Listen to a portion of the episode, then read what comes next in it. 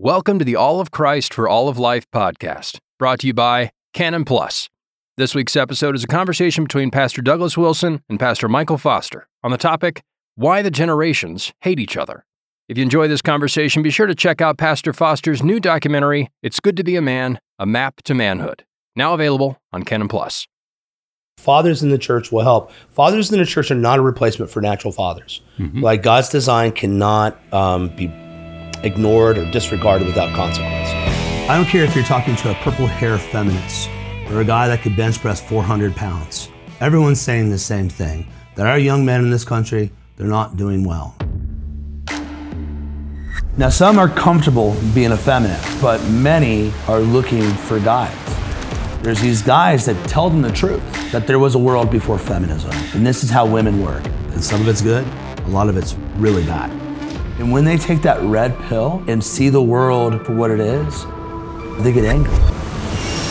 They get angry because I won't be able to have what my father and my grandfather had. Yeah, you had a bad deal, and these things aren't all your fault, but you're still responsible for your response to the time that God has put you. So we want to help you to pave a way forward. We're going where Nehemiah took the people of Israel. They didn't rebuild Jerusalem in a night, but they were able to rebuild a wall. Together, we're going to fight with God against the sin in our own heart, the sin in this world, and we're going to be the men He made us to be. So let's do it.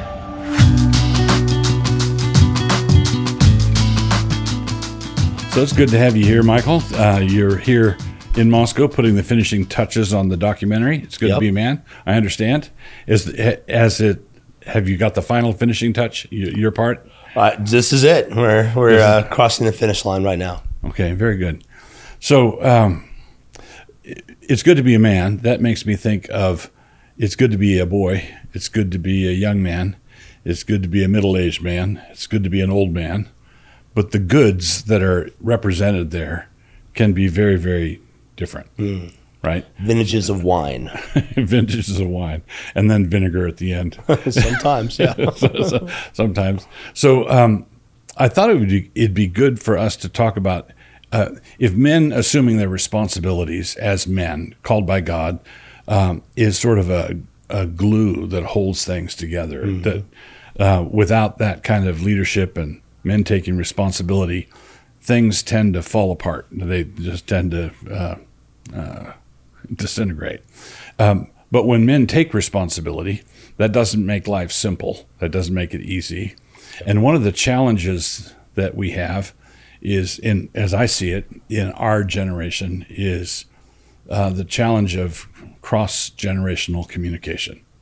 Absolutely. Is that Yeah. is that fair? I think that's fair. Um, so, uh, well, first, give me some of your observations of um, young men staring at boomers incomprehensive, you know, without, without comprehension, and then as a boomer, I'll uh, maybe uh, make some observations the other direction. Sure. Well, I mean, the, the tension's real and and it's it's intense, and it's really across every sort of part of society as you can think.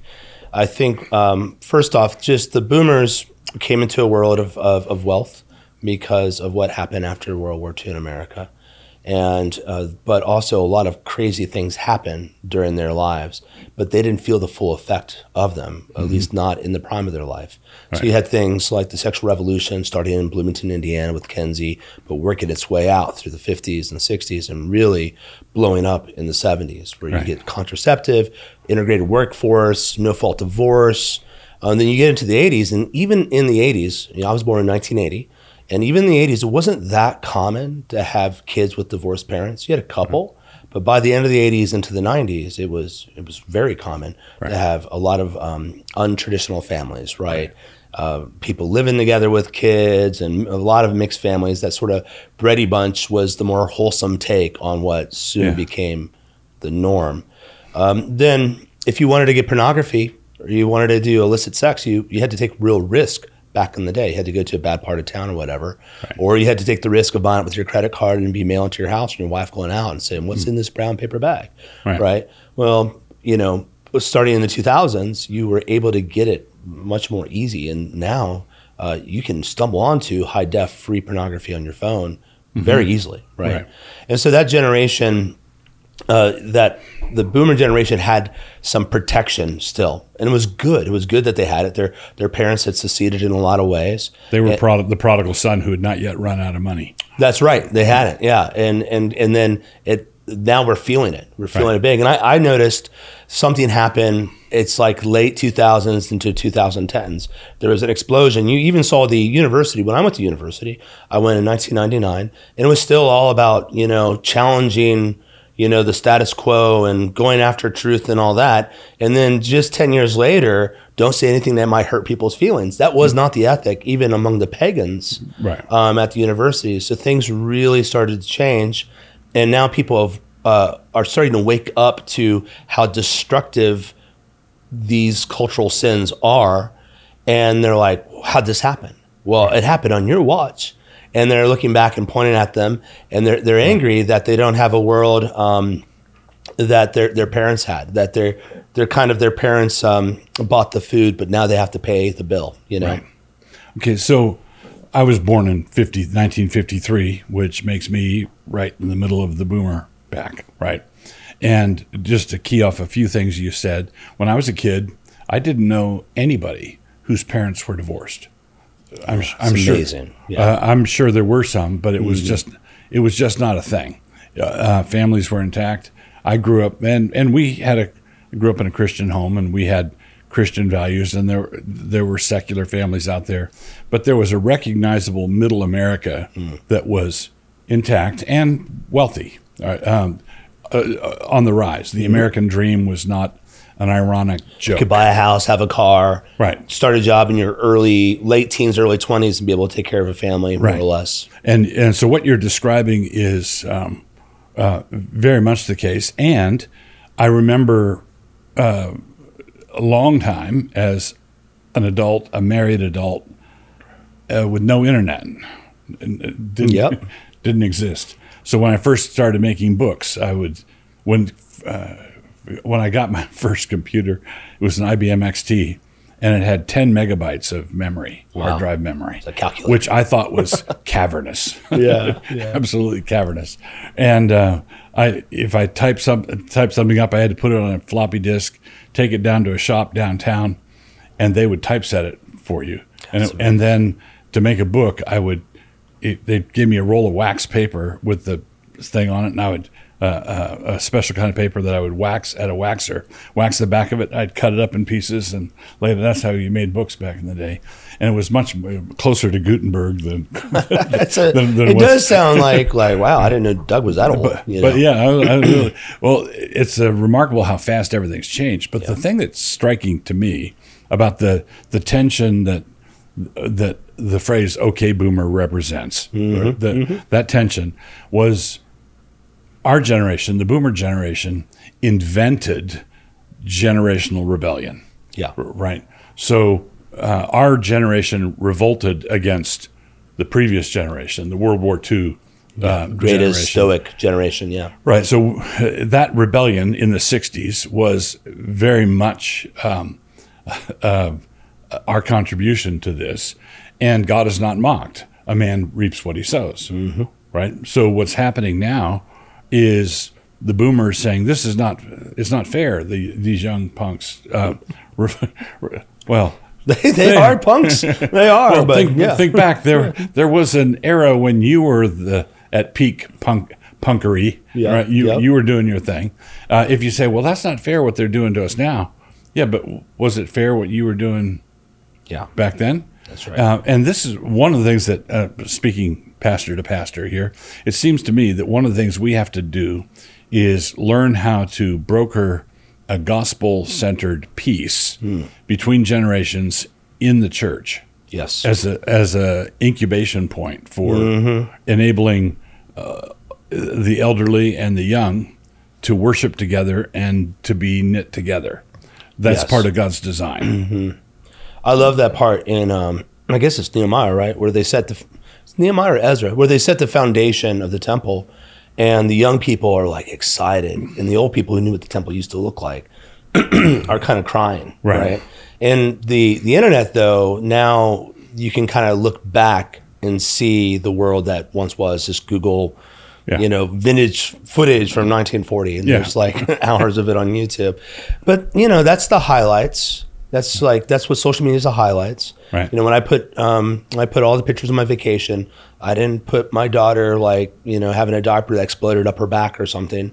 I'm Mm-hmm. not. That's not. It's all the good stuff, and so they see the good. There was bad stuff back then, Right. And and just helping people see like this is uh, if you treat your parents this way as your your parents treated their parents, what do you think's coming to you? Yeah. I mean, who's going to break the cycle at some point? You have to take responsibility, and I think that's what both generations have to do. Boomers need to be willing to say, "Yeah, yeah, we're we're reaping what we sowed," Right. You know, but learn from us. Yeah, and me- uh, so um, the first commandment with a promise is honor your father and mother. And I would say, I would argue that generational respect is in a fallen world has always been difficult. There's always been a challenge. Yes. Right. Uh, you always have to teach kids how to honor their parents, and you have to um, teach parents how to not suffocate your kids with advice or uh, you know bury them in counsel and that sort of thing. Uh, that, so I think in a fallen world that's always been a challenge, but it seems in our time it's exacerbated by the idea that the modern idea is that each decade is like a separate pond yeah, right? Yeah. And you live around your pond, you, you, the pond of the 50s and the pond of the 60s and the pond of the 70s. Yep. And now we're in a, in a new pond and it's a new world. But it's actually a river, right? And you can go upstream and you're, everybody's going downstream. And we can, we're all by the same river. And everything each each generation does has an impact on what the next generation is going to have to deal with, right? Yep. Uh, so what the boomers have done is what we hand on to the subsequent generations, and what they are doing is going to be handed on to, to their kids, right. who will be resentful or not, depending on whether they're discipled in how Christ would have us live.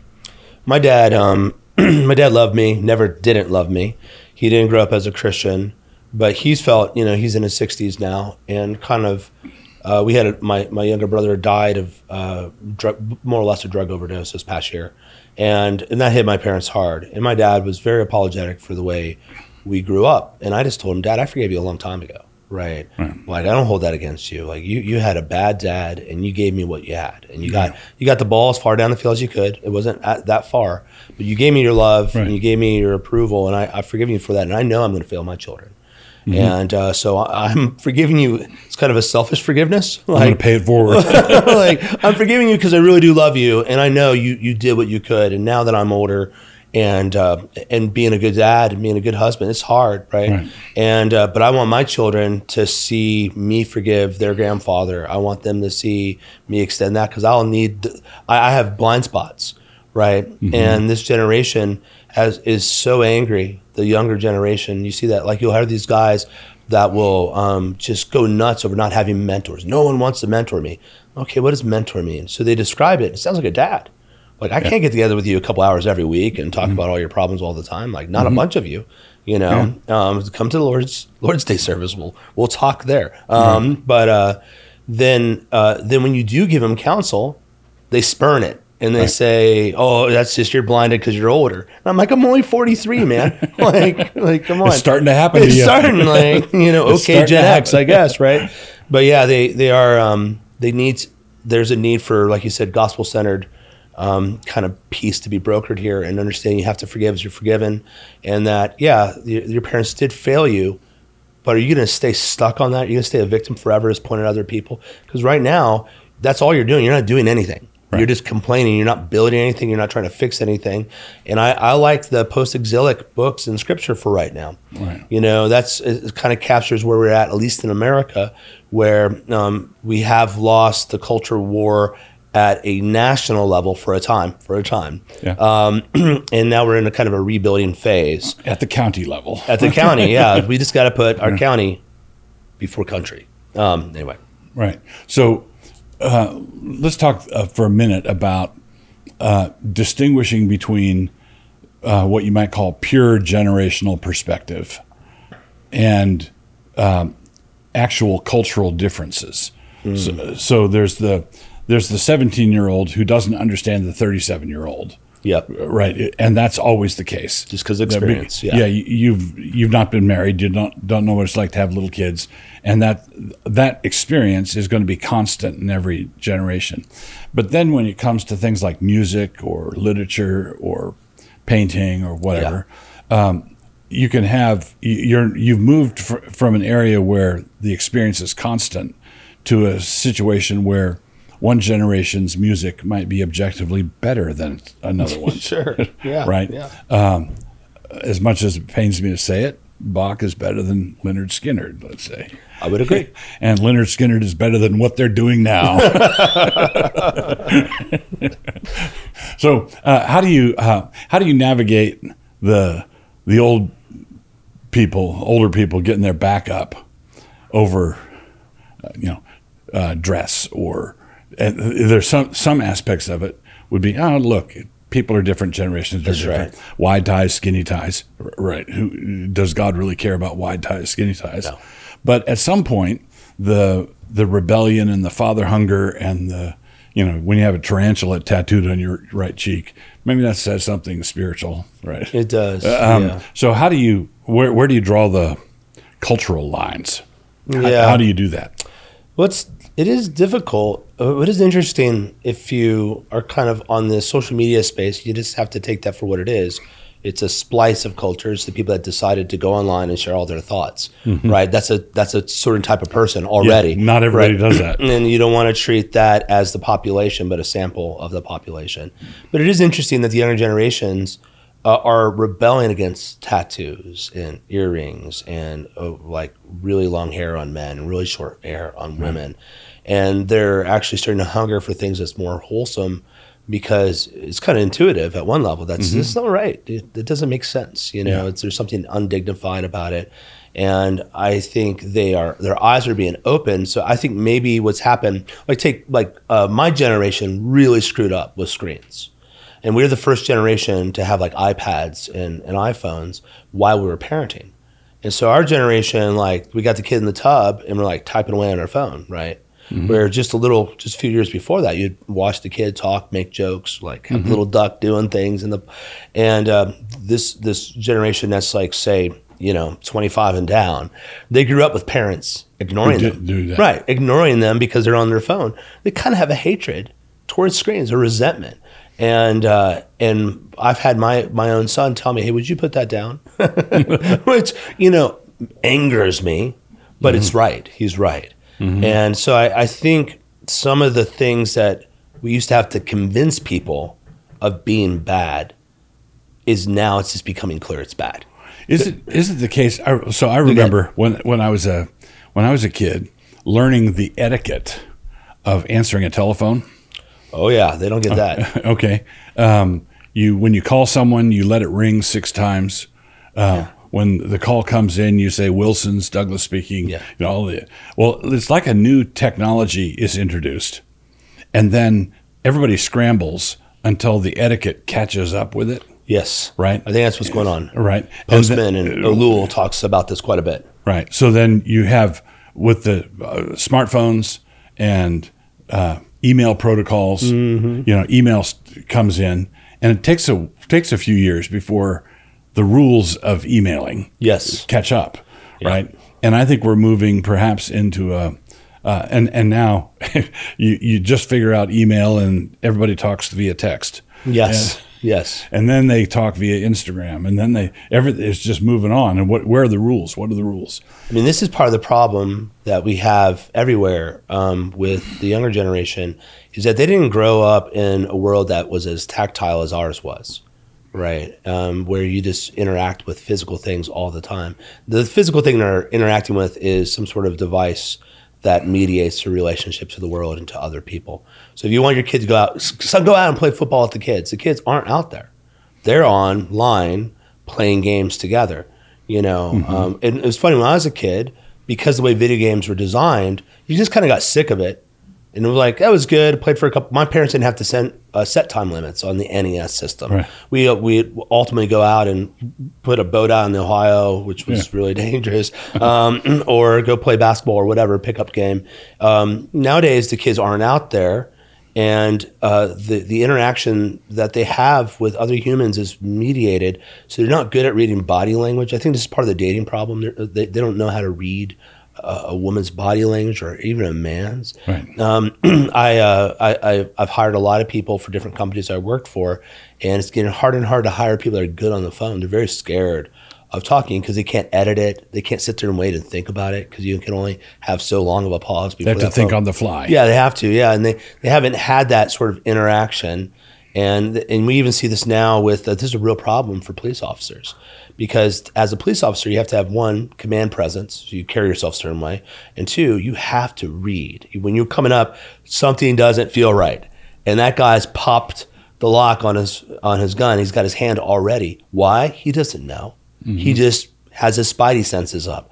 So we have a whole generation that has no spidey sense Yeah. right? Because of screens. And I think what older generations need to understand, I, I was talking to an older boomer pastor, uh, one you would actually know, and he was telling me that he took these two young guys to a restaurant to introduce them to this lovely waitress there that he thought he should go after this girl. So he brings them there, they're sitting and he orders and she chats back and forth with him, but the guys wouldn't say a thing.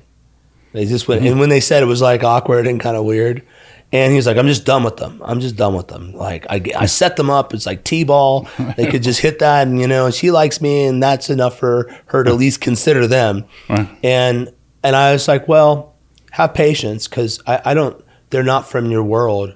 Uh, they don't, they don't know how to have this interaction And you can't learn that kind of thing in one lesson. or from a book or from a documentary or from a podcast. Right. well, they can yeah. learn it from "It's Good to Be a Man." A doc, a enough doc- to start. But the point is, you have to get real men. You have to be around like God made us. You know, like like what John says. I got a lot of things to say to you, but not with um, not with ink, right, face to face. So let's circle back around to something you said earlier about I'll meet with you at church. Um, what what can we as pastors do to, uh, or should we do anything? There's a difference between ministering to uh, Gen Xers and ministering to Zoomers and ministering to Boomers Yeah.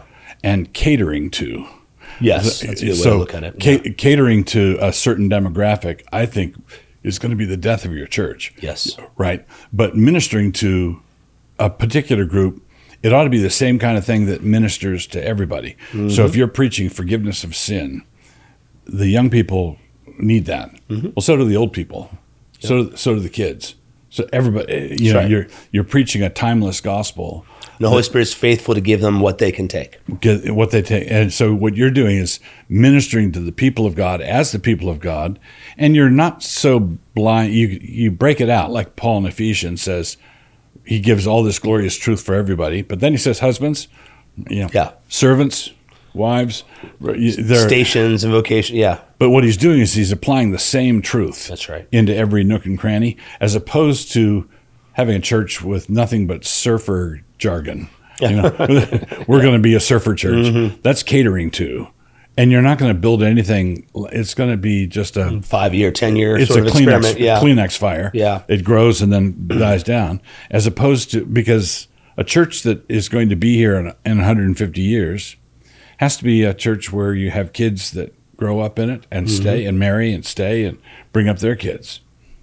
Yeah, I think um, what we can do is first off understand what they need, and what they want is step by step instructions. They really they're they're kind of risk adverse, and they want to The do a good job. Yeah, the younger generation. Uh, they're risk adverse. They want to do a good job, so they're really looking for one, one A, one B, 2 You mm-hmm. know, all these little sub points. But what they need is folks that say, "Look, you just got to throw yourself into life." Right? Here's like, let me point you the right direction. And what you're feeling is what everyone felt. Like everyone feels that way. Everyone has insecurity. Everyone's like gets scared around a woman they really like. It takes a little while to get that swagger, and don't try too hard or she'll know. They know, right? Um, They can smell fear. they can. They they see through it. Um, but I think part of it is what we've seen at our church because of my online rep. uh, We've drawn some people, and the ones that do best are the ones that listen. We have an older elder at our church, and uh, and he's been very helpful for this. And because I'll spend some time with them, but I'll kind of hand them off to the to the elder guy, and he'll just he's kind of no nonsense, you know, and uh, gives like real punchy, simple advice, and and and they start to get get the sort of we use the bike chain analogy where you put the chain on one gear and you put on the mm-hmm. other and, and by forward motion. So what I'm learning is to push these guys into doing something. And, and and this always happens. You give someone really good for. I'll give you three steps. Okay, here's three steps. Well, do you have a book on that? You don't need a book. Like a book, it, it's like You people. need, you need a YouTube clip. Yeah, YouTube. Exactly. Well, and so there's a dopamine shot you get from when you announce what you're about to do because your brain tells you you're going to do it. So that's why people like to tell everyone, I'm going on this 30 day weightlifting plan or whatever. Uh, you're less likely to do it when you announce it than you are if you just keep it to yourself and do it. And and I think a lot of times these guys they the more books they read, the more they feel like they're ready. But you know, I've been bringing up Friedman and everything. I've been talking about, it. but Friedman talks about how the generation, uh, like our culture now, thinks technique and information is everything, Right. and it's it's actually you know it's more of just going after it. So giving these guys really basic, you know, hey, you should dress a little bit better Yeah. right? You know, or yeah, go. You should go go run or go to the gym. I don't care which one you do, but one will take a lot of stress out of you. You won't be as tempted by pornography. Um, it'll it'll make you uh, feel better, make you look better. You know, these are the sort of things pastors have to do. So the um, the thing you were mentioning earlier about I want a list or a checklist, or I want someone to tell me what to do. Well, James t- says, don't be a hearer of the word only, but also do the Doer, word. yes. Because if you hear only, there's a t- it says, and so deceive yourselves. If you hear only, you you th- you deceive yourself into thinking that you're doing it because you're hearing it. That's right. Be- because I'm he- listening to good sermons on how to be a man. Masculinity by proxy. Right. So I'm I'm willing to put up with people talking about being a man. Therefore, I'm becoming a man. Mm-hmm. But it's all in the doing. It's it's Yep. in the action. So you have to go, whatever it is, Mm-hmm. You have to take a step out. Well, these guys online, they're all experts on masculinity. You hear them, right? They have all their pills arranged just right, all their categories um, alpha, beta, delta, gamma, all, all these categories they like to use. And uh, then I've had the, the privilege to meet these men. And s- both the, the kind of influencer level that have big YouTube channels, and then just the consumers of it, and seeing the reality. Like, look, what are you doing? Like you, you th- like I've had guys tell me, I think my wife's a feminist, right? Mm. Okay, why is your wife a feminist? I mean, what woman isn't these days at some mm. level? Like it's in the water. What guy is not kind of effeminate? What woman doesn't have some feminism? That's sanctification. We'll work it out. But what do you, what do you mean? Well, she doesn't want to have kids. And I was like, okay, why? Well, I told her I wanted to have ten, and she was doesn't want to have that many. And said, well, how many do you have? He said, well, we don't have any and I said, dude, imagine someone telling you to come to the gym and just like throwing up like 300 pounds for you to rep on the bench for the first time. I'm not mm-hmm. doing that. You know, they mm-hmm. come one at a time. So then we meet this woman and and she's a gem.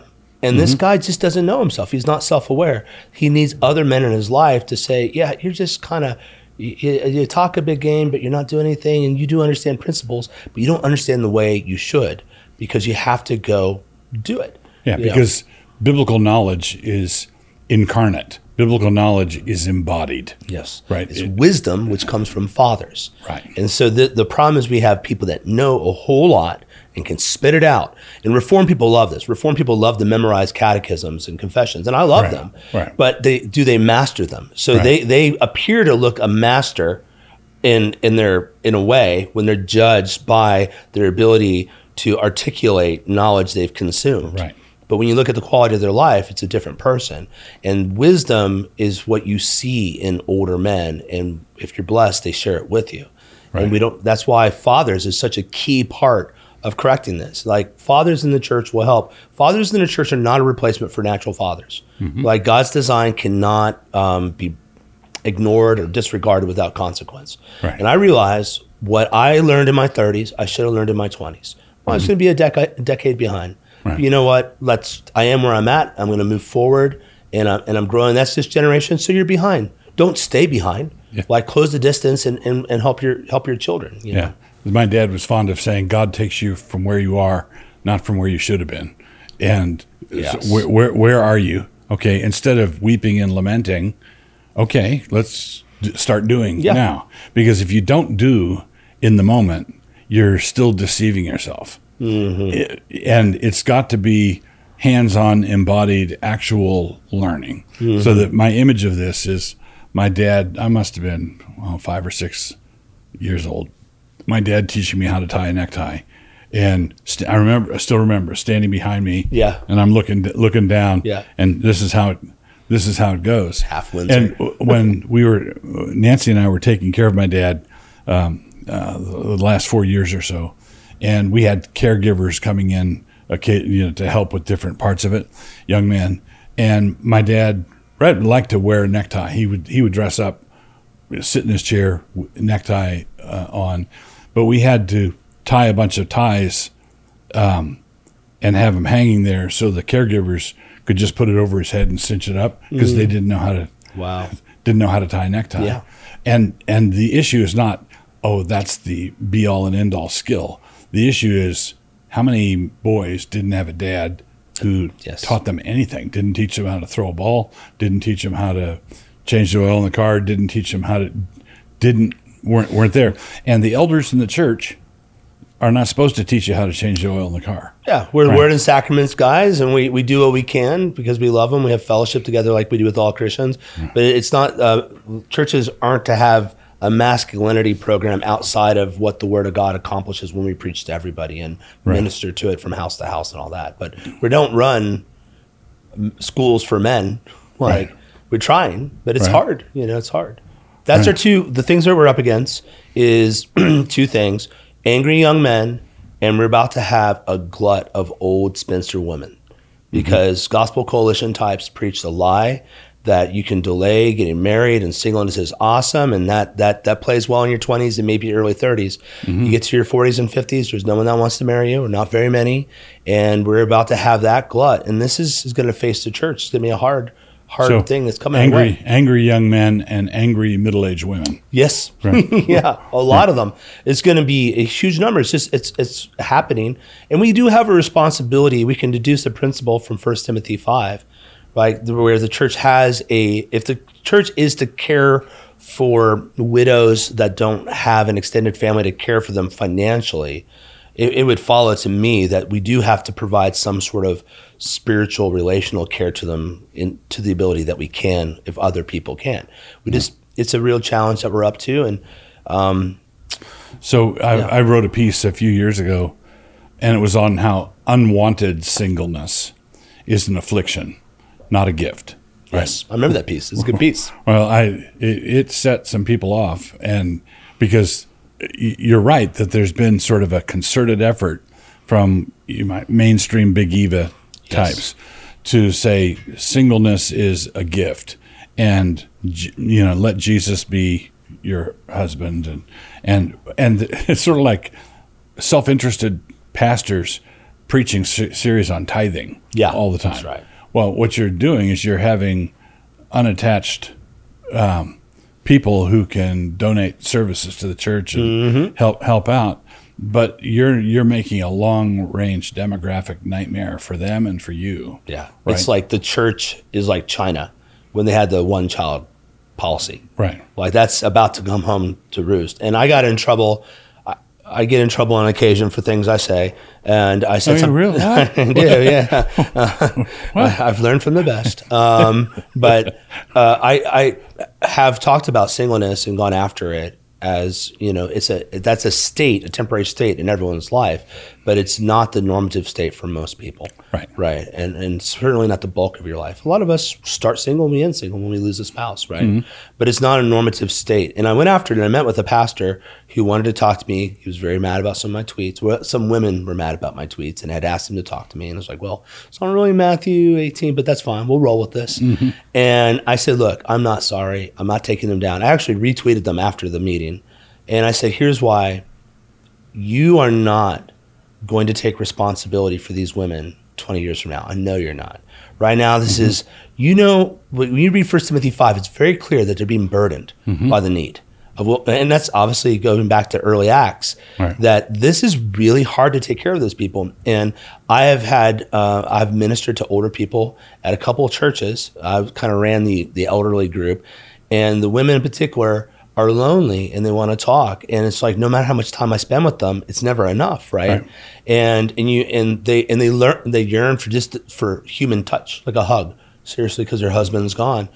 A church full of that right? So mm-hmm. what's the hope? Well the hope is that we get these young men and we capture them with the truth of the gospel the truth of scripture. Mm-hmm. Scripture here look at all this wisdom. You want to know how to be a king well, read Proverbs. You know, it's kind of like a meme now. They refer to each other as kings, right? And uh, but most of them are paupers. But you don't have to stay that way.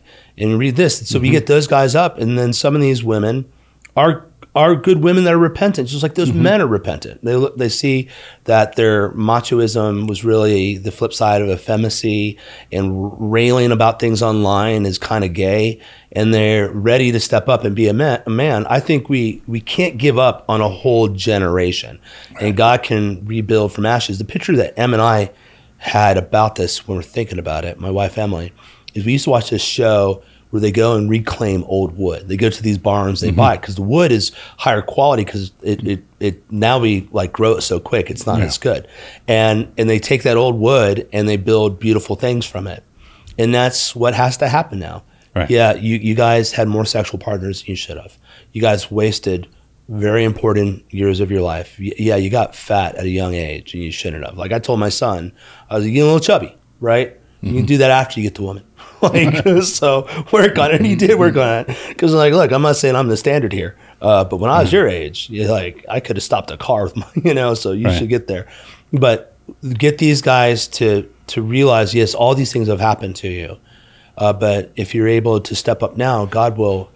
You can, there are women out there you can marry and build a beautiful future with. And um, on top of this, the unmarried women who are in their 30s and 40s and don't want to be, Yeah. you know, uh, and don't want to be, or young men who are want want want to marry Mm-hmm. and they're of a marriageable age, but they don't have the skill set to provide. Yeah. They're not equipped. Yes. You know, they're they've got the need to be married and they're the right age to marry, but they've not had a dad that show to show them how. Um, one of the things I've uh, the the counsel that comes from our modern evangelical ethos is that we'll see that we our hearts go out to these people, and so we should continue to lie to them, right? Lest Because- the peasants revolt. well, uh, um, we, uh, but that's done in the name of not hurting their feelings. And one of the things that when I did the singleness as affliction post, what the response I got from uh, different people was gratitude. Thank. In other words, I I have all this loneliness that I go to church with, and then they ask me to believe a lie on top of it Yeah. right? They the this loneliness that I feel that there's something wrong with me that Mm-hmm. I feel this way. And if I say no, no, if you if you were missing a leg, if you lost a leg in an auto accident, I don't have to pretend that having one leg is uh, differently abled. You know, no, it's a handicap. It's, Mm-hmm. Right. And if I stop lying to you, then you then you can receive it as in the providence of God. Okay, this is where I am, and then do the best you can with it. Mm-hmm. At least, but you're not having the extra burden of believing a lie. Mm. Right. and that's that's that's the ministry to these generations that we, we have to have. Like with the young men, like yes, there's grounds to be angry, mm-hmm. by all means, and uh, and the sexual morality that once was more contained in men has spread to both sexes equally, and in terms of actual engagement with physical people, may even be higher in women now than it is with men. Men. Um, because of men tend to like to do things the easy way when it comes to sex. They they are you Which know is porn. Yeah, porn. With the women, actually, they want relational connection, and so it's like a real problem. You- There's all sorts of reasons to be down and angry, but but you know, God, it's not the first time this happened. You know, there's that great book by Steven Ozment, um, "When Fathers Ruled." Yeah. And so the opening, the open, first book. first opening chapters of that, you realize, oh wow, MGTOWs happened before. Men going their own way. That happened where people thought, and people thought women are all, you know, basically succubuses. They're like these evil women. They actually thought that they needed semen uh, to keep their wo- uh, wombs from drying out, right? And they had all this weird mythology around it, but men didn't want to get married and they had a very low view. And part of the Reformation was recapturing the glory of marriage, sex, and family. And we're there again. It's kind of like the Roman, uh, Holy Roman Empire uh, broke up and there's chaos everywhere. Well, globalism's failing and there's a lot of chaos and we're watching our country and, and the, the, the Catholic Catholic Church was in uh, turbulence and now even the, the experiment that was evangelicalism of the culture from the 1920s and 30s that's failed it's rotten. And now everyone's like what do we do? Where do we go? We're in a very similar moment um, at some level that we were because, there. because God, in His sovereignty, um, practices, believes in, and practices creative destruction. Yes yes Yeah, he he shakes things. Well, it says in Hebrews, he shakes things down so that that which cannot be shaken may remain. That's right. And uh, America is going through a shakedown period right now. Mm-hmm. Um, the clown the clown world of the last two to three years is just one little piece of it. It's been a whole generation. been going on for a while. It's been going on for a while, and we are reaping what we have sown.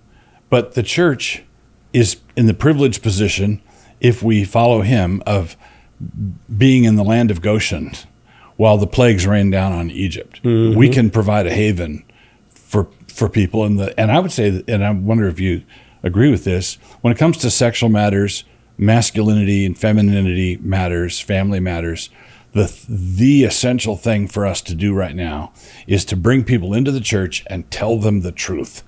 Right? If we just stop telling lies. Stop, Yes. Stop telling lies. Yeah, well, that, and that's the way the book, the name of our book, and now this documentary is "It's Good to Be a Man." It's so funny that people thought that was edgy because what I was going for was positivity. I'm like, I'm gonna turn over a new leaf. I'm not gonna like anger people anymore. Mm-hmm. I'm gonna be a good person. uh, yeah, like I don't uh, want my wife to have a few friends, you know. Um, so it's good to be a man. Is just it's just Genesis.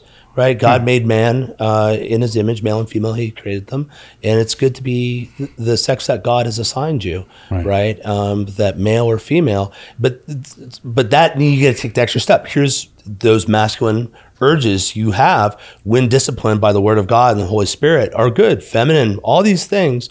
And uh, like you said, I think what was happening with your your singleness post is women are feeling bad for being lonely. Wait, I'm thought I thought I'm supposed to feel awesome and happy and I'm living my best life now and all this, and I don't. Right. So no, it's normal for a woman to want to have a family. That's why do people get you know the the cats, right? You know, I always tell young couples always get like a puppy dog or a cat. So you could do that, or you could you know put a baby in that woman, right? Like have some children.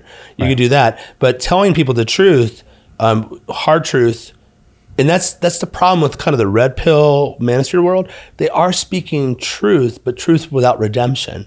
They're and they're just speaking part of the, to the problem. And then a lot of those guys are, you know, they really are charlatans. That when people are hurting and they're mad, they they shake them down for money. And mm-hmm. you know, evangelicalism has been using women single women in a, a, a long a long time. Just kind of like governments use women because they tend to be more com- compliant, uh, at least at a middle level. And corporations do the same thing. Well, evangelicalism's done that. Well, kind of the secular world, you know, has been doing that with these young men, and some of them are much more benevolent. I think guys like Joe Rogan and Jordan Peterson mean well, and and they're just speaking from their experience. I will say Peterson certainly seems to be making a whole lot of money off of it in a in a way that I, I think I prefer Joe Rogan's way. Right, you just make the content and people pay for it. But I don't like it when you when they're shaking down young men. But those are guys like that, and there's other guys that are just seriously. Uh, they're commiserating with them and and uh, t- using their misery. We have to be the people that, that recognize yes, there's a dark valley. Do not set camp up there. You when you're going through hell, keep going. Right. Get to the other side, and that's that, that's our our job. That's the, our challenge is our time. You know. Yeah. So, um, been great having you here. Uh, look forward to the. Uh, what's the release date? First week of April, I think. Okay. So uh, we're we're looking forward to "It's Good to Be a Man," the documentary with that includes, I understand, some footage of you chasing a chicken. yes. Yeah. It's, It's good to true. be- it's going to release the first week of April, and uh, we look forward to it. And it'll be available uh, very very soon. Thank you. Thank you. If you enjoyed this episode, be sure to check out Pastor Michael Foster's new documentary, It's Good to Be a Man A Map to Manhood, now available on Canon Plus.